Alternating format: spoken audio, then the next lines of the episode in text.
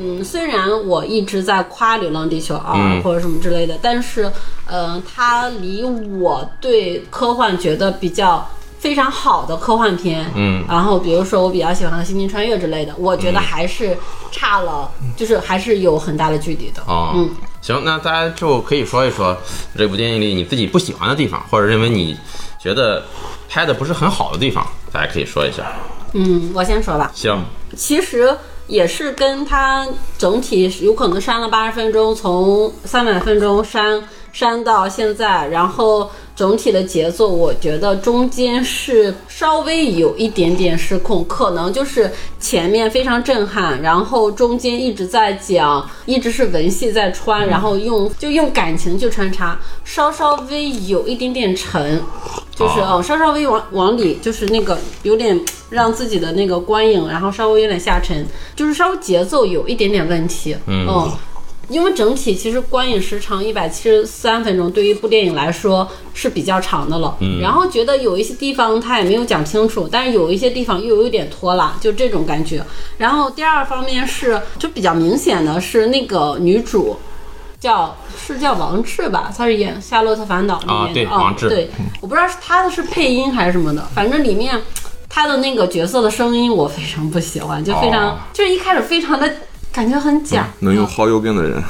韩朵朵，对，嗯然后再者是李雪健应该也是配音，呃，李雪健这个我看了是喉癌嘛，是用对 AI 修复的，哦嗯是他自己说的，然后用 AI 给他修复修复回来的，不是配音。对他之前的那个之前所有的预告片放出来都是他本自己的声真音声，嗯，还挺新，挺让人欣喜的。但是他自己的声音是呃，他自己的声音好像是达不到让观众能听清的程度了对对，嗯，所以没办法。嗯，那所以稍稍微就是这个不算是缺点，但稍稍微有点生硬吧，嗯因为这个没办法克服的一个嗯身体嗯，情况。然后其他的还有就是一些小角色吧演的，比如说那个呃那个叫啥来着？李雪健的传承人，我觉得郝他小溪对我觉得他演的一般。哦，嗯，我觉得女角色、女性角色还挺少的，你别说，但是我不得不替他说一句，他这个角色真的很嗯难男演演，好，嗯，太太难演了。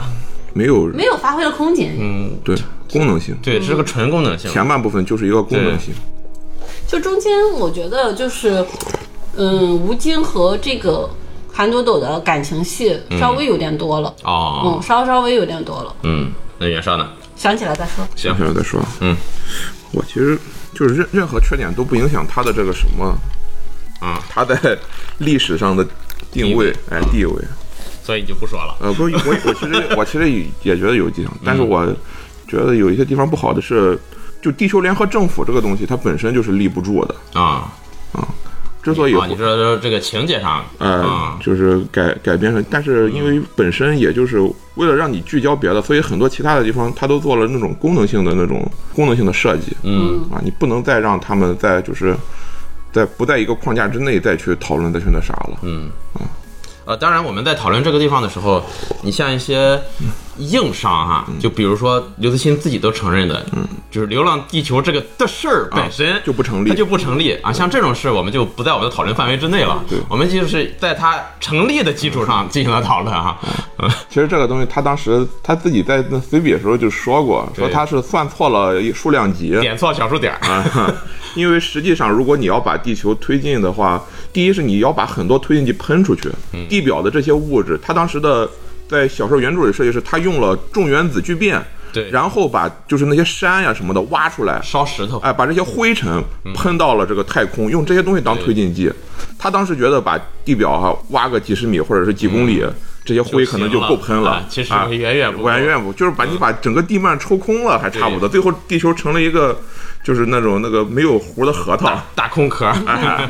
嗯，所以说这个东西我们就我不讨论了，哎嗯，没有设置尿点，我觉得，不太好。哎，你如果不设置尿点，你就应该在开始提醒大家去上厕所。这不是常识 吗？确实，电影之前一看一百七确实电影看的 少，当成在家在电脑上看了是吧？哎，对，所以以后还是在流媒体上再多看几遍。嗯啊，对，其实刚才说那个嘲讽最后一秒救援的，嗯我当时看的时候其实也是比较懵逼，嗯，因为确实他东西都藏在了细节之中。是到后来有人发微博说，哦，原来涂鸦鸦最后的那个时间，就是它在屏幕中显示的那个时间，嗯，和这个周哲直在这个所谓地球联合政府大厅里啊看到那个时间，它不是同步的，是是不同步的，也就是说，涂鸦鸦在跟那个谁涂恒宇说密码，大家去解密，最后解成的时候，嗯，那个时间点远远早于对周哲直最后摁下按钮的那个时间点所，以说这是他就是是假装成了最后一秒决定，假装成了最后一秒钟，我这边解破解，你这边摁下按钮，对，实际上并不是这样完，全嗯。那我说几个我不喜欢的地方吧。其实看完电影之后，就第一遍看完时候出来的时候，有几个点，哎，我当时觉得，啊、电影是很好，但是几个地方我确实不喜欢。但是通过最近跟朋友的交流或者看一些东西，慢慢的帮我解释了很多东西。哦，我觉得确实是，就像刚才袁绍跟大家都说过，这电影有很多细节，嗯，它埋的特别细，特别深，你只有好好去想才会发现。那先说一些我自己不太喜欢的地方，一个就是娜娜刚才说过的这个感情戏，刘培强的感情戏，嗯，我能理解。呃，一部贺岁片，首先它是一部贺岁片，在这个时间点上映的时候，它要为市场、要为商业做妥协的，啊、这个是完全没有办法的事情，嗯，但是确实有一点多，就是它没有必要做那么多，对，呃，但是它这个时间点上映，呃，我希望什么时候能看到一部在春节档上映的完全黑暗的片子，有没有可能呢？污名。无名是吗？哦，那还没看啊。行，呃，反正这是一个点，但是这个点它其实也没办法，它也是为了铺垫呃上一部，就《流浪地球一》嘛。把上一步的一把些刘启强坑，这个对角色这个人物再给他丰满一些塑造的，嗯，包填坑对，包括从吴京演的毛头小子的时代是吧？嗯呃，他必须要把它说清楚。第二个就是。我们就要讲到关于这个电影可能要在第三部表达的啊一些东西，嗯就是电影中不止一次提到，包括周哲直也在电影中，他是作为唯一一个主动看向呃摄像头摄像头的人对，就是我一开始看完之后，我就说这个周哲直坚定的认嗯为啊，我们的人一定能完成任务，呃，包括最后一秒站起来狂吼点火，嗯我说这完全不符合科学精神 啊，这这太太强行了。到后来人家说啊，那。周哲直很明显，他是知道有人在帮他的，嗯而且他知道这个人很厉害，能从八几年对， 就说到给他最发后，信其实就是息他就是逻辑，对哎，啊，我现在在对《三体》文明讲话， 对，我不知道第三部他会用什么去解释这个，是高维生命还是？千万千万，我在这块求一下，千万千万不要出现时间穿越， 不行，这一定是实验我出来的。太不希望出现这个东西了。我我我，为什么说不喜不喜欢出现这个东西？就是在咱们看来，流浪地球》这个电影的科幻程度，嗯，它是个它是个低模世界，好， 我不希望出现高模世界的一些设定，就是时间穿越，我觉得应这该种不是那种事情啊，不知道我如果是真的这样的话，我不太喜欢。就是在太空电梯啊、行星发动机啊这种东西，都是我们能够看得见、摸得着、触及的地方感觉我们快要啊，当然行星发动机有点扯哈。就太空电梯这种东西，感觉我们快要实现的东西，嗯啊，突然出现一个特别高概念的这种的东西，我有点儿不太喜欢。我这是我个人不太喜欢的，我不知道第三部他会怎么解释。呃，嗯可能希望会从数字因为第三部没办法，他数字生命已经铺完全铺开了这条线儿，包括涂恒宇，包括其实相当于是名字说了，马照他其实就是把自己上传了，马照一定是把自己上我传觉了。得没有，我甚至觉得就他可能设计了就是 Moss，但我不认为他把自己上传。对，因为你他这东一西直不可能前后他一直是一个非常传统的人，我觉得就是一个不非常，他传最统后的画那个那个东西啊我比乌斯环，啊，画这个对无限符号的时候，他应该就是说叫叫什么呀？反正就类似于功成不必在我吧，就是我的意识不需要去网络，但是网络中会有我的意志，因为我的意志我已经写。写下去了，就是哦让自己的意志流传下去，不是只有你上传一种办法。哦，哦，那你是一个非常理想化的想法啊。嗯那我在我看来，他 是肯定是把自己上传了，他一定是把自己上 传了。等着看第三啊部吧，等着看第三部吧。哎，其实我我我的对第三部的理解就是必然会出现这个时超时空通信，啊必，然会出现对。超时空通信，我这就是我觉得已经定死了，而且是在第二部就已经啊，而且我觉得就是过去的时空穿越为什么拍的不行，包括那个星哎星际穿越是吧？对啊，为什么那个东西就 就很烂？就是因为星际穿越真的很烂，尤其是时空穿越这一点嗯，啊，就是他女儿从他爸那边儿这个抽抽出一盒桌游，看到了他爸，不，我很哦行。 嗯，他从视觉奇观上可能好，但是这个这个设计我不大喜欢。啊、星际穿越 其实跟《流浪地球》这两个点还不太一样。嗯我说到这儿，可能有些人又说啊，外国人 这时间穿越你就说好，中国人你就不行。我完全不是这个哈，流浪地球》在我看来是一部真正的科幻片，嗯，星际穿越就星是际一穿越是部奇幻片，啊范特西，对，它是一个纯幻想，而且没有什么科学底子。我我星际穿越它是用这个东西去表达感情的，嗯它的这个穿越的点子只是一个载体，它就是一个命运石之门，啊，对，命运石之门是它是个是个命运石之门，它是用这个东西去表达他心没情。没有去往往对更深处去思考，对对对，没有它去。完全不是一个东西，所以这是我实际上，这我是觉我得一旦超时空的东西开始往下琢磨，就确实是很难。为什么很难？因为它会颠覆很多，就是传统世界中我们管叫什么叫逻辑对规律。嗯，呃，像之前就有一个。也是一个科幻小说家吧，只不过是这个网文科幻小说家就提过，一旦你能实现时空穿越，那么你实际上就可以解决 P 等于 NP 问题。嗯啊，也就是为什么？因为你可以在提出问题之前先得到答案。对啊，当时我其实就想到了，为什么我们宇宙终极大问题是四十二， 嗯，而且不知道问题不知道问题是什么啊？就是也就是因为它很有可能这个东西就是一个呃超空间的东西、超时间的东西。还有就是呃，就是关于就是穿越这一块儿，我当时说的时候，我说千万别出现穿越这个东西，呃，但是我们的朋友木夏给了我一个第二个解释，嗯，他说是 MOS，嗯，量子计算机，嗯，在上传之后，在那个时候，它已经完全了完成了自身的一个极大的迭代迭代以迭代及进化，嗯，它已经成为一个宇宙级计算，哦它已经。相当于一个因果律，它把哦从对宇宙大爆炸到以后的所有的事件全给计算出来 了，所以才能够控控制嗯对控制去、去发表这东西。哇，我说这不就是刘慈欣的另一篇 科幻小说吗？但那我的理解，我的理解是，就涂恒宇的车祸就是 MOS 设计的，哦，这个现在也有人，有很多人都在说这个、嗯这个东西。就有有一种就是很古老的说法，就是那个行乐管它叫抵达根源啊，中国传统管它叫跳出三界外，嗯不在五行行 中。嗯，意思就是一旦你在某个时间点到达了那个状态，就是到达了这个超时空的这个状态，就是可以跨时空通信，嗯那么从此往后的事情你都可以控制，因为未来的人会帮你是；从此往前的事情你也可以控制，因为你会帮助你的过去。是也就是说，MOS 的呃成立，明面上看可能是因为涂恒宇把自己女儿的意识上传了，嗯啊，给了这个量子计算机足够的这种这人格信息，嗯啊，所以导致了那个乐曲发动机失控，嗯，但是背地里他之所以会把女儿上传，可能是因为在未来 MOS 的这个人格出现，而且我甚至觉得 MOS 的人格可能不是在他上传的时候生成的，嗯，而是在更遥远的未来，MOS 形成了自己的这个人格，也就是说，他到了那个怎么说，就一就是万，万就是一，到达了那个终极状态。所以在这条时间线上，所有他之前的事情，他都可以把它梳理的清清楚，然后塑造自己的这个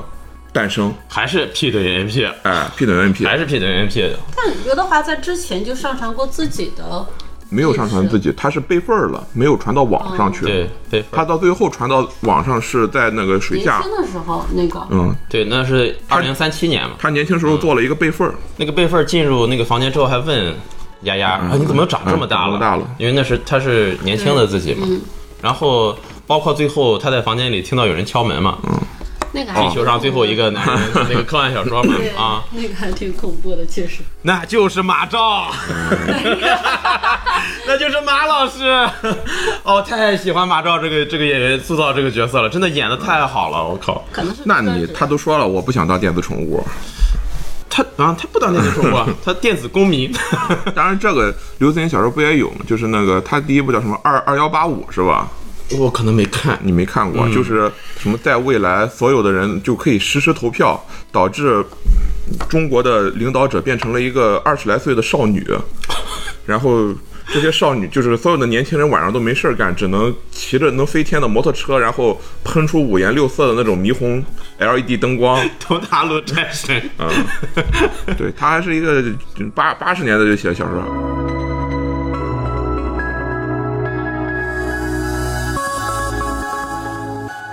其实我们可以在这里展望一下第三部，你们觉得第三部会说什么？因为第三部很明显已经是肯定要拍了，是吧？我对第三部的理解就是，超时空通信之后的，可以你可以说它是神，嗯，或者是一个什么东西，跟这个东西，或者是对抗，或者是合作，或者是就是有种那种宿命论的意思吧。因为那个整个时间线，因为第二部讲的是第一部之前的事对儿嘛，前传那你们觉得第三部讲的应该是哪一个时间轨迹？很有可能是之后，因为他不可能再把刘慈欣的那一段儿，就是一边唱我的太阳，一边发现太阳爆炸了的那那一段儿给拍上去了。应该是之后，但是如果牵扯到高维生命，又是数字生命，又是超时空通信的话，可能到了第三部，时间反而是一个不确定的尺度了。我觉得很难说了。我现在但觉得，但我觉得可能就有可能第二部埋了很多数字生命的坑，但我觉得第三部可。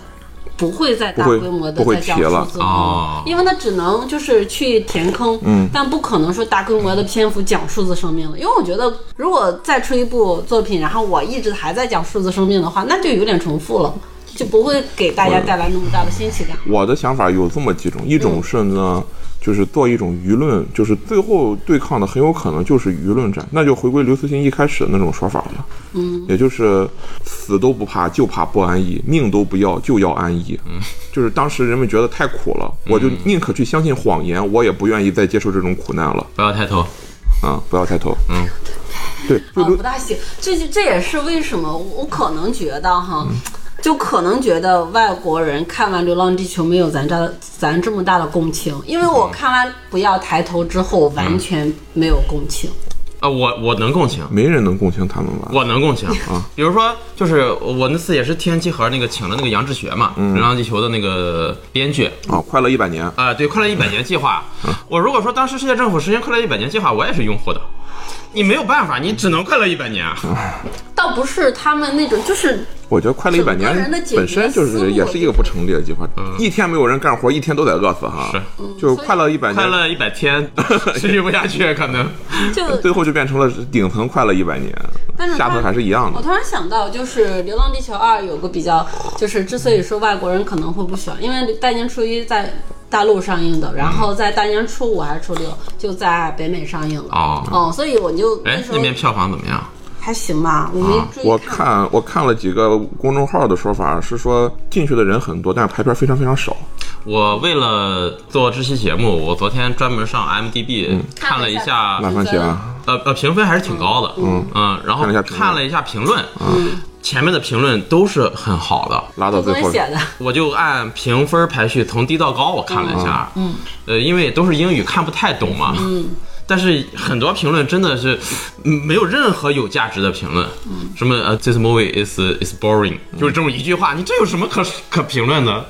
就是现就在是没有没有，我看了看，确实翻不到，也可能就像刚才袁亮说的，就是排片少，看的人他就是少，你没办法。但主要是我不是想说这个，嗯想说的是、当时看就大家会在朋友圈分享《流浪地球二》的感受，然后我就会刷到外国阿迪，就是定位在美国，然后什啊么之类的，然后嗯发的那个《流浪地球》多好看，或者是好不好看无所谓了，就属于啊就。能在全球同时间看到中国的电影，我觉得还挺自豪和欣慰的。哦嗯，无论就是电影质量，对都还抛在外面了，哦就很能很多人上不一都个说嘛，就好莱坞雄霸天下的时候，好像各个国家的这个票房排名，只有喜剧片儿，嗯，能够进前十，除了喜剧片之外的，基本上都被好莱坞霸占。就除了讲笑话这个事儿是有语言壁垒之外，任何其他东西都是没有壁垒的。一个人强就能控制一整片，嗯，霸权， 但是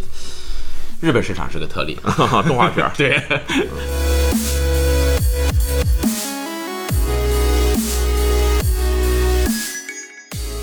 再说回第三部的话，之前其实，在电影里他说到的就海是氦洋氦闪闪嘛，嗯对啊，氦闪是一个事件，可能要讲，嗯呃，然后其他的就不知道他要怎么讲了。我现在还挺，如果这个事儿发生在氦闪之前，那很有可能就是沿着小说的剧情去拍。如果他把视角放到氦闪之后，我觉得，我觉得他不可能再沿着小说的剧嗯情去，拍那了。很有可能就是人类要斩断这种，怎么说呢？就是叫从这个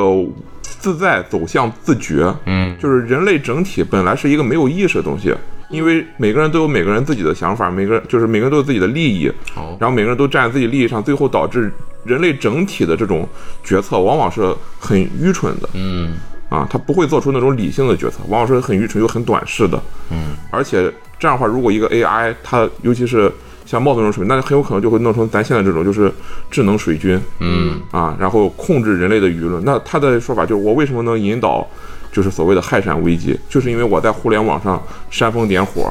我在网上这个用海量的垃圾信息，把真正那种有思考的信息都给淹没了，让人们看不到。只有我在网上能把人组织起来去搞反对，那些支持的人，他们只能自己用很小的声音说话，没有人能看到他们。嗯，啊，但是到最后，人类最后就是打破这种控制，人走类不玩计划了，就是啊，到最后走向这种，就是我们在整体上也能做出理性的决策。嗯，啊，也就是不可能，用人类人类永远不可能。呃，有有一句老话，非常老的话，叫做“从必然王国走向自由王国”。嗯，就是人类之前的历史是可以用历史唯物主义去解释的，它叫必然王国，是因为人类必须先吃饭、先穿衣、先满足自己的利益需求。嗯，因为所有人，大部分人想的都是满足自己利益需求，所以人类的行动在整体上来看是可以预测、推测的。嗯，因为每个人都是要先满足自己利益嘛。嗯，但是会有一个时间点，在这个时间点之后，大部分人的生活。自己就都可以满足，嗯，这个时候你作为一个人类整体，你才能够理性的去思考，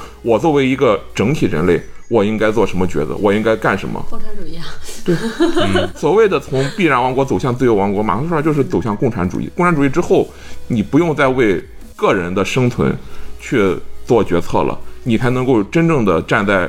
更高一层级，就站在整个人类的角度去思考我们应该往哪走。就以后不会说没有矛盾，但是这个矛盾不再会是我们现在看到这种内部的矛盾了。我悲观的 对人类不抱任何希 望。我觉得《流浪地球》就是当时看完，呃，最后对 Moss，然后我觉得还挺，就是既在意料之中又在意料之外那种惊喜，小惊喜。哦因为意料之中是因为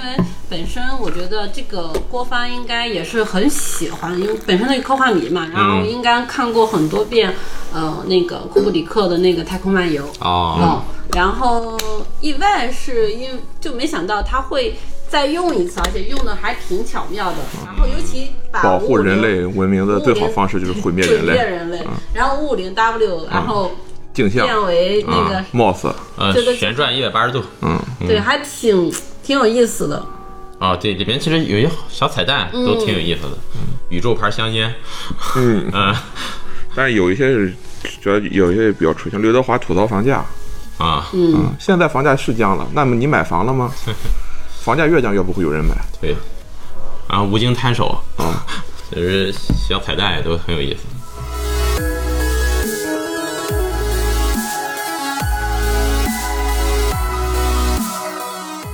呃，其实这部电影，其实咱们现在来看，刚才夸的也足够多了。嗯、呃，哪怕是让我们找缺点的时候，其实找到的缺点都是一些嗯不是不是缺边边点。角角，嗯，或者说我们不喜欢的地方。嗯嗯，其实哎，对，要我说就是它这个东西有点像什么，有点像大闹天宫之于中国动画你认为是一个开启，啊、或者一个一个就是之后的动画很，它很多就是画面上或者什么标上杆，哎，会比它强。嗯但是你不能否认，这个地方就是从这儿就是一个时间点，啊、从这之前的按现在来看，那就不算啊是不算是那个动画了。是马里奥六十四，啊从这之后三 D 游戏才知道怎么 做嗯啊。咱从这儿地方也可以简单浅浅的讨论嗯一下，就是中国电影工业四个字儿，我觉得才算是对，以前才算是不是建立工起业来，。嗯，呃，之前看过一个访谈，就是有一个群演，嗯，呃，他说他参加了这个长津湖还是金刚川，我记不清了，是那个老外吗？啊对那我也剧看组了那访谈。嗯，然后说这次再参加这个《流浪地球》这剧组，那就完全不一样。《流浪地球》这剧组就真的是一个非常工业化、有有流水管理线学对，把它当做一个正儿八经的项目去运作的这么一个、一个团嗯就队是之。前之前就是属于是，我真的觉得就是国内目前这两年的电影，我就是属于除了个别的喜剧片，然后票房很高之外，其他的几部作品都是那种国内比较顶头的几个比较有钱的公司，或者是中影牵头的，都是一种集中力量办大事儿的感觉。嗯，嗯我觉得最重要就是特别依赖于个人的那个什么的话，就是依赖于个人的这种经验啊，或者是个人的这种能力，或者你拿一个人拿大喇叭去催的话，嗯，那么首先投资商他自己他就会觉得你这东西靠不靠谱啊？是啊，依赖于你个人的这灵光一现，或者你个人的这个能力，那就会出现那种演员明星或者是什么导演明星，对嗯啊，但反而是这种我成体系的东西做出来之后，反而投资商会更放心，我也不会再去追求大牌儿了，因为你只要按照套路去做，你就能做出七十分往上的作品。是，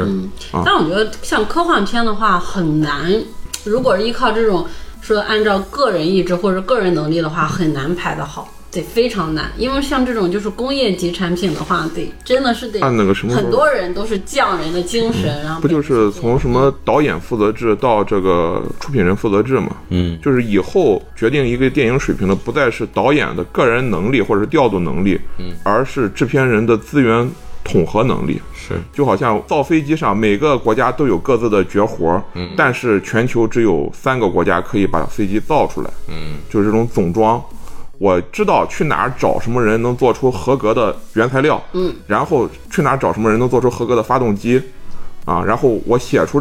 写出来这个工艺要求本身也是一种能力。我有了工艺要求，我才能去找对应的厂商来去生产对应的东西，最后把它们拼在一起。其实袁绍这个例子让我想起对原来的一个事儿，就是当时中国的战斗机刚开始的时候，啊，一台战斗机的零部件坏了，你从另一台战斗机嗯不是通用拆的下来不是标装准的不上去，不是标准件对儿，，它都不一样，相当于每一台战斗机用现在的话说都是纯手工打磨。都是意大利式产品对。， 纯纯手工制作的。那到了现在，再说到电影，我们的电影工业可以从从这部电影开始，我真正能看到。我们有不输好莱坞式的这种工业的流水线来制作这个东西。我们之前一直说好莱坞的工业电影，它再差，它也不会差到哪去。对因为这条流水线出来的东西，它就是这样的。标准化的。对，所以以前我对中国电影就不抱任何的这种期望。啊，当然，我们说的是纯工业片啊或者商业片，一些纯个人感情表达的艺术电影不在讨论之列了。就就像独立游戏之于三 A 游戏，嗯对对对就之前中国也有一些那种小游戏做得非常好的，对但是直到黑神话放播片之前，大家都觉得中国没有人能做这种游戏。对，你只能是作为一个个人的表达黑。神话什么时候出？呃，说是二四，但是现在很多人对它抱有一种非常悲观的情绪，就像大家在看《流浪地球一》之前的那种感觉一样，就是会觉得你你没有这种这个团队把控能力。是，其实就是那个也确实没有。那个太晤绘卷就这样，就哪怕太晤绘卷是一个体量非常小的游戏，嗯，它就体现出来了个人作为一个游戏开发者，他可能会他会编程，会写一些程序，会做一些图，嗯，但是他没有管理，是没有管理能，没有这种这个团队整合能力， 你不统合，就会出现很多你想象不到的问题。就出现了这种什么前前程序跟这个后程序之间匹配不起来啊互相甩锅呀，对又是怎么着啊？就甚至于说这个发售之后，大家风评很差，结果现任的程序员说锅都是前任程序员 的，前任程序员再在 QQ 群里或者 他的什么上，狂骂哎，狂骂 他。这说白了，其实就是一个管理学问题。是，我觉得就是要有现代的产品，必然要配合现代的管理。而且我昨天在查阅这部电影的资料的时候，也看到这部电影不是在青岛拍的嘛？嗯，东方影都对，然后说剧组在之前进行了一次预拍摄，我不知道这个预拍摄是是怎么个拍摄法。因为你不可能一怎么说呢，你得。拍一下，然后看一下什么情况。效果如果你要是直接突全拍完了，最后效果不满对意效，哦不行说是进行了大概三个月左右的预拍摄。嗯，呃，那按按照我个人的理解，嗯就是呃布景啊这类的东西简单搭一下，然后找一些普通的人来过来表演，嗯然后走一遍这个拍摄的流程顺一遍，然后在里面发现的问题，重新开始签约演员，再重新做各种各样的东西去去做这个。就是也其实导演按理说，因为科幻片比较难的点，是因为有可能说，呃，刘慈欣或者是其他的编剧也好，或者是刘慈欣写小说也好，文字跟动画，我觉得是还比较容易展现啊因为觉得用文字可以表达啊它是一个多么多么厉害的，但是它一旦落实到真正的东西上，然后拍摄上，然后包括后期做特效也好，能不能实现，这是一个非常重要的自己问题不知道就有些东西。对，嗯嗯。郭帆当时不是说，后来发现呢，就是在场景搭建上最难的一点，反而是我要展示一个一百个屏幕的大屏幕，但是我没有一个合适的那种工业软件儿，可以让一台电脑同时带动一百个屏幕，哦就没有我们那种网络上，就像路由器或者是这种交换机这种东西。最后他们的选择办法就是租了一百个笔记本电脑，啊，拼在一起，就不是就是。大屏幕摆成了一面墙，啊但是因为没有一个东西能让这一百大屏同时放东西，啊他们在一百个屏幕后边放了一百台笔记本电脑，哦每台笔记本电脑都放了一页 PPT，、哦让它循环去播放。感觉像是一个一一百个屏幕一样。哎，一百个屏幕这样不停的放东西，其实其实就是一百个屏幕，其实是一百， 那这后边有有几个人就不停的在一百电脑啊对啊上 上下下，就这个水平甚至不如那种就是什么手游打金工作室，把一百个手机这样拼下啊去，他甚至有那种按键精灵可以一键操作好几个手机。 啊他应该找工作室去给他弄。从另一方面，如果他能找一个开发团队开发一个小程序，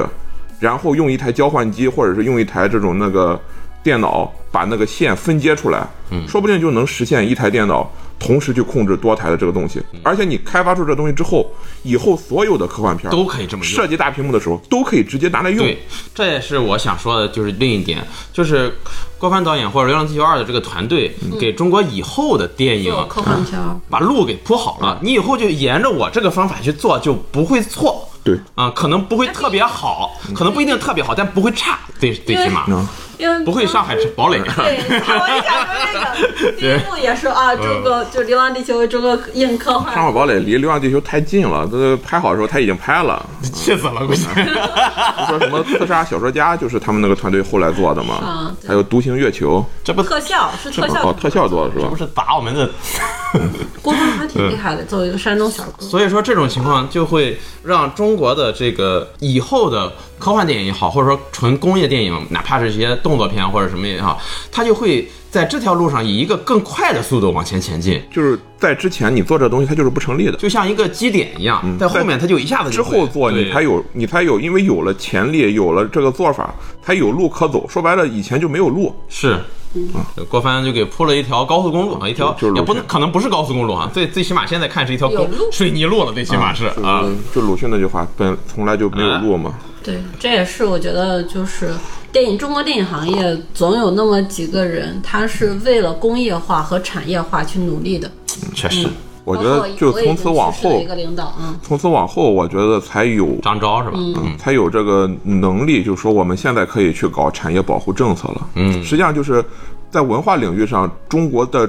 那种传统扶持政策，就是跌进过一个很大的坑。嗯，就是因为我们就是制造业上本来就是我用一个高的关税。让国外进口东西变得很贵，来保护我本国的产业，像那个汽车不就是嘛？进口汽车要收很重的关税，但是你如果是合资车或者是国产车，或者是还有新能源车，都是这样的。便宜一大半。啊，便宜大半儿，这样而且还反估值税，嗯，这样的话，国产的这个公司可以用一种更高的这个收益赚到赚到钱，钱，然后然后再投入开发，这样不停的迭，代，对嗯让自己的这个产业迅速的追平。但是在文化产业上，不管是电影产业还是动画产业，嗯，都栽了大跟头。嗯，之前就是。应该是二十一世纪初吧，当时不是出了一个政策，黄金时间段不准播国外动画片嘛？对，当时的说法就是我们要扶持我们本土的文化产业，让本土文化产业发展起来。嗯，结果这个扶持反而是因为之前没有人能就正儿八经的把这条路走通过，变成了粗制滥造动画片儿放到电视台上骗补贴的这么一种嗯是流程。就是说，这个东西在你有路之前，你就投入资资源去扶持，反而会让这个行业烂下浪费资去源，烂下去。嗯，就本来它有一些公司可能能通过正常路走，结果因为大家都做就是又省劲儿又好又好弄的这种骗补贴的方式，反而把这种专心走正路的行业给就公司给急死了他也活不下去。啊！对，说到这儿，其实，呃，今年电影行业让我比较改观的就是一点，是之前我也发过朋友圈儿，就是有一点非常的让我惊喜，就是《阿凡达二》等一众进口片，嗯，然后在春节前，然后进行密钥延档，哦，嗯，覆盖春节档，这是我完完全全应该是在这个行业待了十年第一次见，哦，嗯，进口片。进口片延档是对吧？进口不是进口片的电影能上春节，哦，春能在春节档上其映哦实，它是可以排的，只是影院就是不不愿意。拍。对，嗯，嗯，但后期大城市的《阿凡达》是慢慢排起来的，嗯，阿凡达我其实觉得不行啊，如果不是因为它是美国人拍的，没有人愿意看美国人的历史。阿凡达二，大家可以听我们去聊的阿凡达那期节目。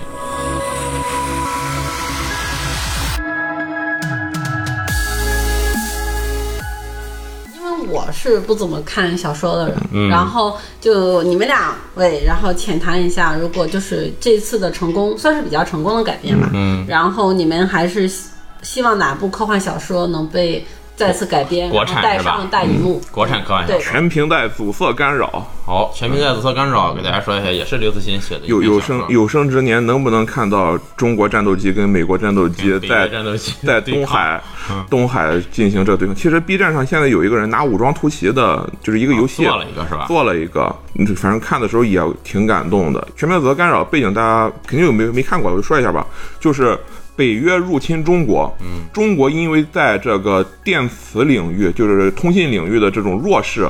导致我们的人在看不到对方飞机的情况下，就被对方的预警机发现，在视距之外就被人家打下来了。我们没有完全没有制空，我们的坦克被对方干扰通讯之后，只能各自为战，被别人聚在一起歼灭。最后北约从天津就打谷口跟那个那个鸦片战争实际上是一个套路，从天津登陆直逼北京城，可能离北京城只有几十公里了，就打到大兴那一带了。嗯，在这种危机情况下，发现了一个就是取巧的小技巧，就是用把所有的电磁通信频段全都干扰掉之后，我我瞎了，你也瞎了，我不能通信，你也不能通信，再把双方拉到同一个水平线上，双方的战斗机都侦察不到对方，雷达都看不见了，那我可以面对面的跟你用机炮，跟你用火箭弹去对抗。呃，这个小说当时出了两版，一个是就是刚才袁绍嗯中国说的版对万年一个炎帝号是俄罗斯俄版嗯罗斯版，呃呃，就是在正式刊刊登的是俄罗斯版，因为中国版这牵扯好多比较敏感的东西，嗯这个无他法这刘慈欣还在那个应该是水木清华吧说过，他把写这部小说之前，就是因为他当时也是是做鞋的人，好像是，嗯，就获准去看了一下军队的一些这个，实际上军队的人在想什么。啊其实军队的人在当时就是非常悲观的，嗯，就是觉得如果跟国外打起来，是一定打不过的。呃，很有可能就是当时那情况，就只能说是血血肉之躯铸就最后的长城。是嗯是是，是拿人往上堆，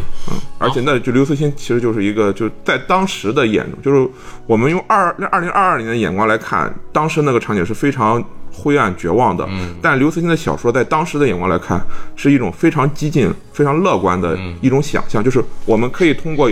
一条黑科技，嗯，就把对方拉一到干嗯所有对同一水平线上拥有和对方面对面战斗的资格。嗯，因为在这之前我们是没有面对面战斗资格的。是，但是这个电影现在也立项了，嗯。嗯，所以就很神奇，啊就是确实，我本来以为这部片子因为涉及到了中国打美国，而且美国还有两段我印象贼深刻，一个就是那个劝降那个少校，就是劝降那个全民在责干扰计划那个人，说我们的人都是一些有礼貌的绅士，他们只是。坐在几十公里外的航空母舰上，在屏幕上摁了几下，这个亮点就消失了。他们对你没有任何的恶意，所以我们只是尽自己的责任。所以，请你投降好吗，少校？那少校说：“那么我也尽我自己的责任，就用光荣弹自杀了嘛。”嗯，还有一段就是到最后了，就是已经到面对面刺刀拼刺刀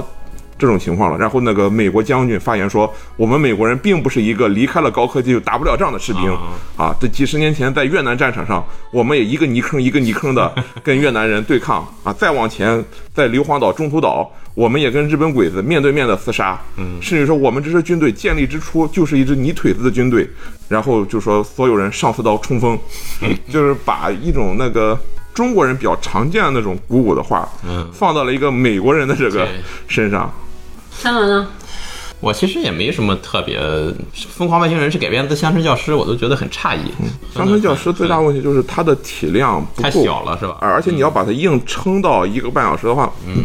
你要塞进去的东西就太多太杂了。其实我比较想看的都是一些比较浪漫的，嗯，比如说什么朝闻道这种，嗯，但是这确实不能拍成电影的这种。赵赵文道其实就怪很怪异，我小时候看的时候觉得就太牛逼了，这些科学嗯家为了科学精神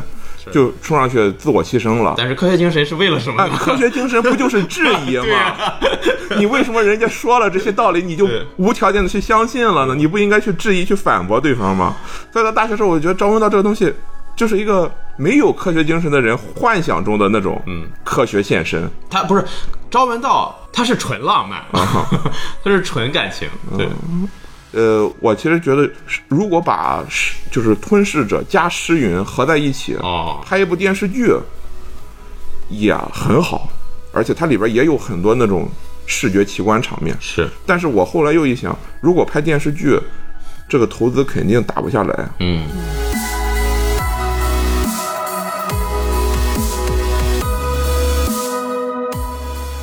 行，反正今年春节档啊，关于《流浪地球二》这部电影，我们也聊了不少，大家都表达了自己的看法。确实呢，这是一部非常好的电影啊，我还是想再抽时间再去二刷一次啊。然后，如果还有没看的朋友呢，请一定去看一看啊。呃，赶在最后的机会，以后只能在流媒体上看，就没有那种震撼感。对，呃，推荐 IMAX 哈、i m a x 还是能看 IMAX 看 IMAX，对，呃，效果更好一些。是不是以后就没有3 D 电影了？我感觉2 D 就就已经怪我震觉撼得了，有可 能。很多3 D 我今年我我看三 D 现在看的很少了，呃，今年就看了一个深海啊、给大家预告一下，关于深海我们也会做一期这个电影节目啊，可能会在《流浪地球》节目之后就会上，到时候也会跟大家聊一聊这部中国的动画电影。那也本期节目到此结束，也感谢大家的收听。如果大家有什么意见，可以跟我们沟通。那我们就下期电影节目再见吧，拜拜。拜拜